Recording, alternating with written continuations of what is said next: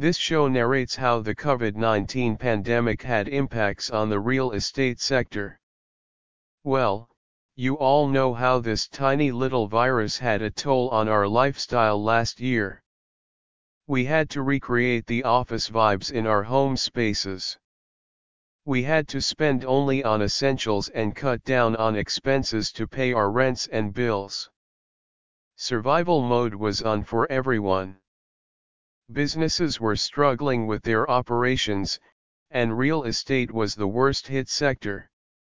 We saw how the mass departure of laborers and a dip in the buy inquiries shook down the real estate market. After the lockdown release, the companies adopted new real estate marketing strategies to keep their business running. Some of the marketing strategies are virtual home tours, virtual staging, 3D walkthroughs, virtual home tours. The interactive virtual home tours enable the buyers to move within the home space.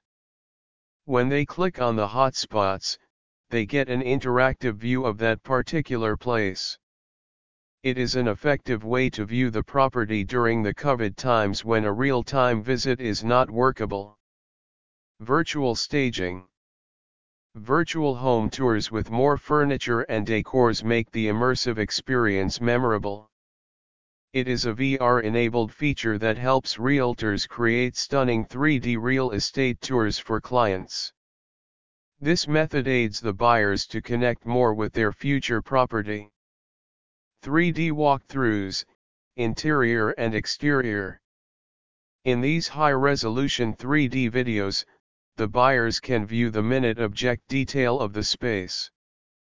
It delivers a high engaging experience for the customers. Experts predicted the property development sector would recover in 2021. But the second wave was another shocker. As a result, Many buyers now hesitate an on-site visit due to the fear of possible infections. They prefer to have virtual tours of the property instead of an in-person visit. But it does not end here. Today companies are offering their employees a work from home and closing their office space for an indefinite time. Hence, the commercial space has also seen the same impact as the residential property. Besides, the constrained movements of people also affected the real estate in COVID.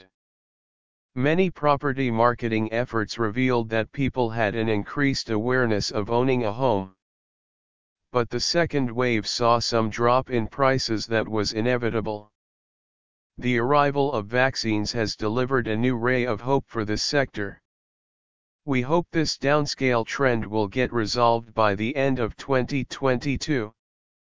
Let us hope for the best. In our next episode, we will see how real estate marketers have changed their sales approach. Remember to stay homey and stay safe.